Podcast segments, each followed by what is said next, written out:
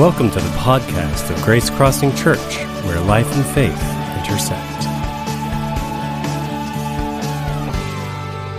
So, we launch a new series this morning entitled Transformed, and for the next five weeks, leading us through the uh, month of April, we're going to be talking about how we can be transformed people and how we can live transformed lives. Now, I believe that there is something everybody in this auditorium here today shares in common. And that thing that we share in common is I believe that every single one of us would like to change at least something about our lives. We are not 100% satisfied with every single area of our life, and if we could, we would change at least one thing. We would be transformed in at least one area in our lives. I believe that that's true of every one of us. If that's not true of you today, don't bother coming to the Transform series. We won't have anything for you. But for everybody that wants to be transformed, uh, this is going to be a great series that we launch here on Easter Sunday morning, looking at who I believe is the most transformational character in human history and the most transformational event that this world has ever seen. Hands down, the most transformational character that ever walked the face of the earth was Jesus Christ. There's no question about it. The facts speak for themselves. Though he never composed a song, more music has been written about Jesus Christ than any other character in human history. Though Jesus Christ never drew a picture, he never did any kind of, uh, of statue or any kind of, uh, of artistic work. More artwork has been done around the figure of Jesus than anybody else in human history. Jesus never wrote a book. As far as we can tell, he never even penned one word. And yet, more books have been written about Jesus than have been written about any other character on the face of this planet. And what's more, if you go to any part of the world, in every nook and cranny of the world, you will find people who claim to be followers of this person, Jesus Christ. In fact, one out of every three people that you will pass on Easter Sunday, if you stopped and asked them, they would tell you that they are Christian. Now, that's not too bad for a guy that never traveled even 100 miles from his birthplace. Jesus is hands down the single most transformational character that ever walked the planet. And the most transformational event that ever took place, we celebrate this morning the resurrection of Jesus Christ. Now, I know what some of you are saying. Isn't the crucifixion the most transformational event that ever happened? Yes and no. It's where it all began. But if you extract the resurrection from the narrative story, if you get it out of the drama, the reality is the crucifixion alone is not sufficient to bring life to us. It was redemptive, but it's only fully redemptive in the sense that Jesus Christ rose from the dead. Because here's the deal a lot of good people died for good causes. A lot of good people died for other people. A lot of people were martyred for deep convictions. A lot of people even said, I'm dying on behalf of the salvation of other people. But here's the reality nobody in human history ever came out of the grave only to remain alive forever and forever. The world is filled with stories of death that swallows up life, but this is the only story where life swallows up death. It never happened before, and it will never happen again. And that's what makes the resurrection of Jesus Christ so profound. Here's the deal this Easter Sunday morning, the resurrection of Jesus Christ changes everything. Absolutely everything is different because Jesus Christ is alive. It was the resurrection of Jesus Christ that split our calendar into the AD and the BC. There is a reason that the Gospels and the Bible speak of the resurrection as good news. It truly is good news. And I don't know if you've stopped and looked around lately, but our world is filled with a lot of bad news. Everywhere you look, bad news upon bad news. From Ebola to the Zika virus and outbreak, to terrorism, to aviation disasters, to economic and political collapses and uncertainty. Here's the reality. Everywhere we look, it's bad news upon bad news. Lots of bad news.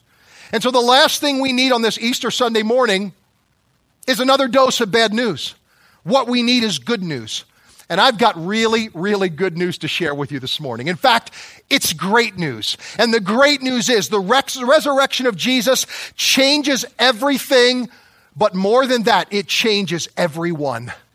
Every single person can be changed and transformed because of the resurrection of Jesus Christ. The gospel narratives speak about the resurrection, but the very first book of the New Testament is what we're going to look at this morning Matthew's gospel.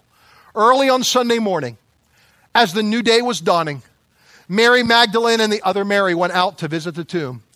Suddenly there was a great earthquake. For an angel of the Lord came down from heaven, rolled aside the stone, and sat on it. Can you imagine? His face shone like lightning, his clothes, his clothing was white as snow. The guards shook with fear when they saw him, and they fell into a dead faint. Then the angel spoke to the woman. Don't be afraid, he said. I know you are looking for Jesus who was crucified. He isn't here. He has risen from the dead, just as he said it would happen. Come see where his body was laying. Easter resurrects hope. And one of the most hopeless places that you can go to here on the face of the earth is a cemetery. When I was at home at, uh, at Christmas time with our family, my wife and I went to a local cemetery where we visited some of the tombstones and the grave sites of some of my wife's extended family members that are in that cemetery. It's a special cemetery to us because it's also the cemetery where we fell in love. Now, I know what you're thinking. Who does that, right? Who falls in love in a cemetery? Well, let me give you a little context to the story.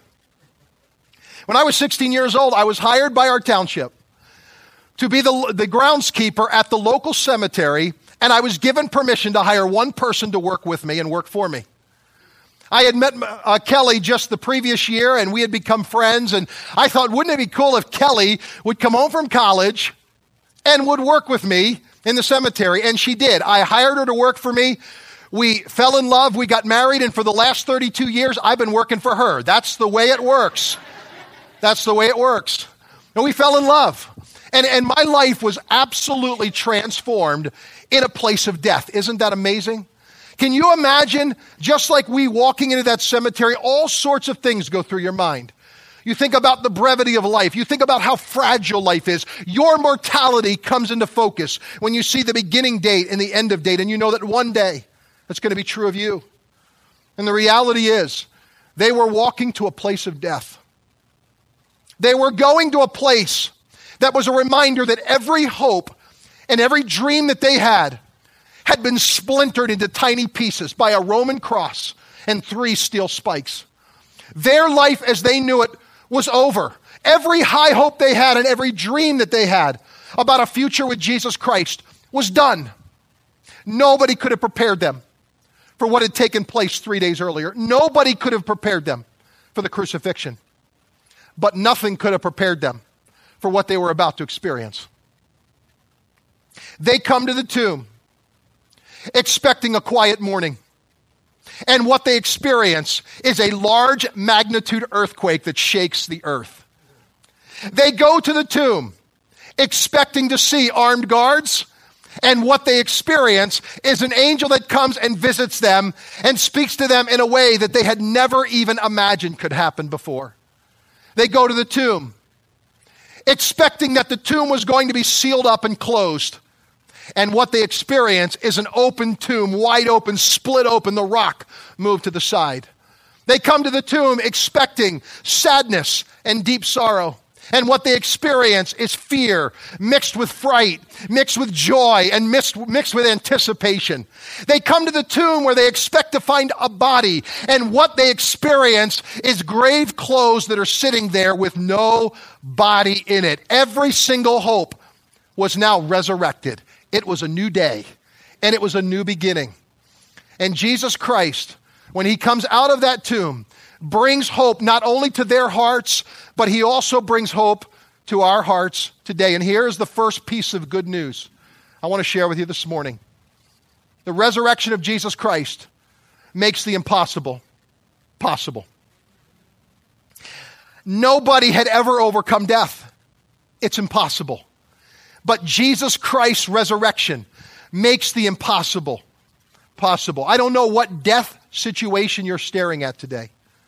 I don't know what that situation is in your life that feels like it's over and it's permanent and you have put a period, but God's only put a comma. And God is not done with the situation. And you might feel like that thing has died in my life, that relationship, my finances, that job. I've gotten a bad report from the doctor. I don't know what kind of future I have. You may feel like you are at a dead place in your life, but here is the really good news this resurrection Sunday morning. God, through the resurrection, makes the impossible possible. And that's wonderful news for us today. The second thing that happens, verses 7 and 8, and now the angel said, Go quickly. Tell his disciples that he has risen from the dead.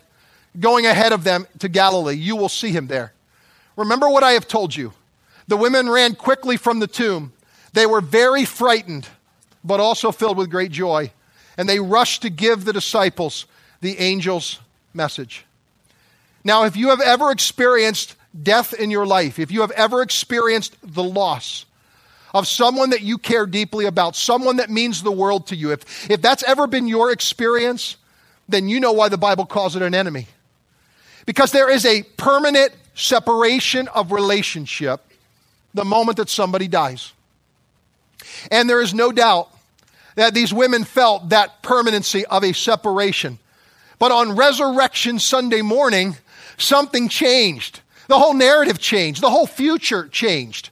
Because here's the second piece of good news about resurrection Easter restores relationships. Easter brings back together relationships that have been separated. When Jesus Christ walked out of the tomb, he walked back into the lives of every single person that had been scattered. They were no longer together. They were no longer doing life together. They had moved in their, their opposite directions. And here Jesus comes searching for them, looking for them. Why? Because he wanted to come and let them know I'm no longer dead. I'm alive. Our relationship isn't over. Everything that you believe for isn't done. The relationship continues. And I want you to know that. You see, death can feel so permanent. Death can feel, and life can feel so fragile so often. And we can be so reminded of how permanent death feels, but here's the reality. Because of Jesus Christ, every single relationship with those who share our faith goes with us into eternity. It doesn't end here on this earth. And that's really good news this Easter. Is that you and I have the promise from God that we get to celebrate and share life in ages that have not yet been born with people that we do life with here on this earth that know Christ as their Savior. Jesus knew what it felt like to have broken relationship. One of his dearest family, one of the closest friends he had in his years on earth, with two sisters and a brother, Mary, Martha, and Lazarus. He gets us news that Lazarus, their brother, had died, and four days later, Jesus shows up a little late for the funeral.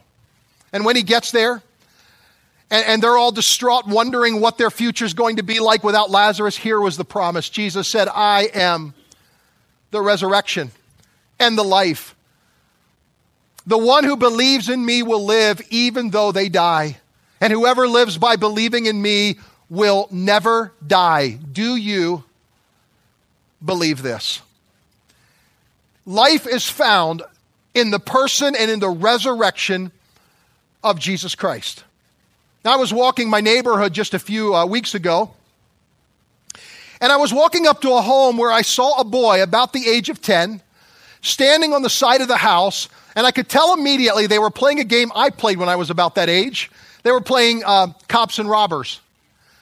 And this kid had a gun in his hand. It was, a, it was like a dart gun. And he's standing up against the side of his house, pistol up against his chest, pulling a Jack Bauer. Like he's looking both directions waiting for something. And I'm walking up and watching this.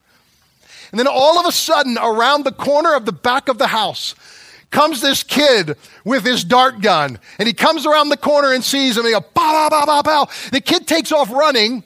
He hits him in the back and he starts running after him and he says, I shot you, I shot you. And I kid you not, the other kid stopped in his tracks, turned around, and he said, How many lives do we have? And the kid said, 10. And he said, Let's go. And he takes off running again. And I finish my walk and I'm thinking about that. And I'm thinking about how nice life would be if we had do overs. I was thinking about how good life would be if we had two lives, or three lives, or four lives, or man, wouldn't it be great if we had 10 lives? But here's the reality the Bible says we're given one. That's it, just one. We get no second shot at this. We get no do over. We have one shot to do with our life what we will. And here's the exchange that Jesus makes us. When he says, I am the resurrection and the life, here's what Jesus is promising. If you give me your one life, I'll give you new life. I'll give you God's life. And I will totally transform and repurpose the one life you have. And I will use it in a way that you could never imagine it being used if you'll just turn it over and if you'll just surrender it to me. So, this Easter, I've got three simple questions for you as we close. They're all stripped right out of the narrative. The first one is this This Easter, what is it you fear? What is it you most fear that you're sitting here this morning worried about, thinking about, struggling about?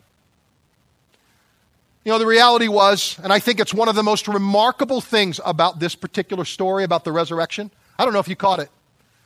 It's one of the great mysteries to me. That the Bible says that these Roman soldiers, these put together strong men, totally trained, like these are the guys who are entrusted with the most important assignment on the planet at the time guarding the tomb of Jesus. These guys were the men. And the Bible says when the angel shows up, they faint and fall to the ground in fear like dead men, while the women remain cool, calm, and collected. Isn't that a mystery? You ladies are the bomb. I mean, that's the reality. Not only is that a mystery, but it's, it's a miracle that these women actually dialed in to what the angel was saying to them. And that fear that they felt did not keep them from listening to God and did not keep them from moving in God's direction. What do you fear most today? The second question I have for you what are you looking for? They came to the tomb, and the first thing the angel said is, I know what you're looking for. I know exactly what you want. And God knows for us exactly what we are looking for in life. They came to the tomb filled with unanswered questions. The most gnawing questions in their life when they walked to the tomb, they were looking for an answer. And here's what happened when they came to the tomb they discovered that the answers to life are not found in a place, they're found in a person, they're found in Jesus.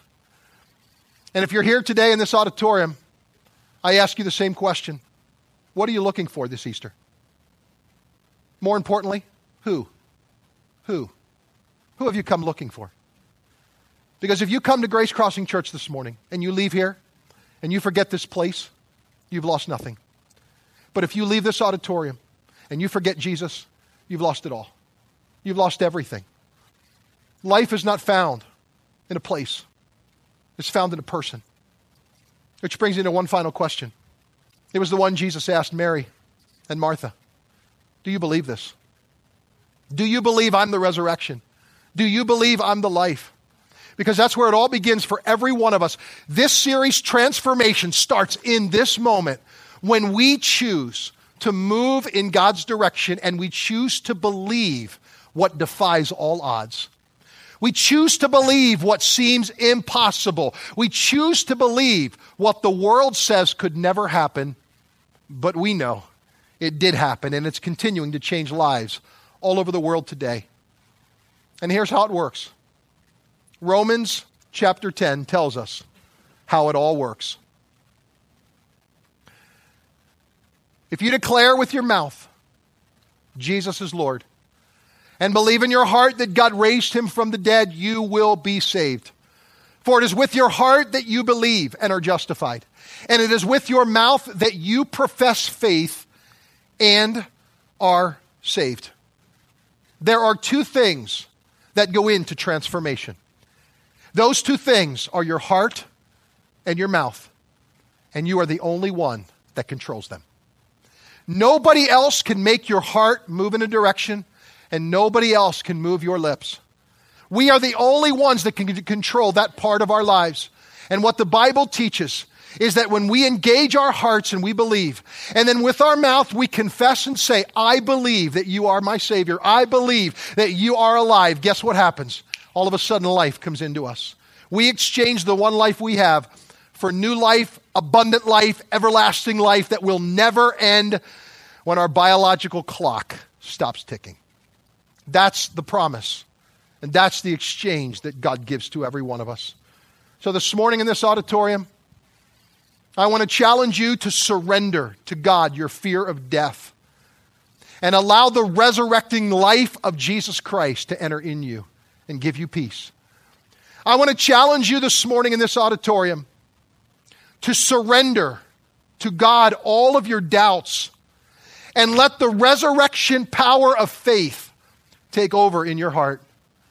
I want to encourage you to surrender all your anger and all your angst and all your uncertainties about God and about, about the way things have just gone south in your life, I want you to lay it all down this morning. And I want you to allow God's grace and peace to be resurrected inside your heart. And if you're here this morning, I want to encourage you to surrender your insecurities and let the security that is found in Jesus be resurrected inside of your heart here this Sunday morning. Thanks for listening. To learn more about Grace Crossing Church, including service times and directions, check us out on the web at www.gracecrossingchurch.net. We hope to see you at one of our upcoming weekend worship gatherings. Have a great day.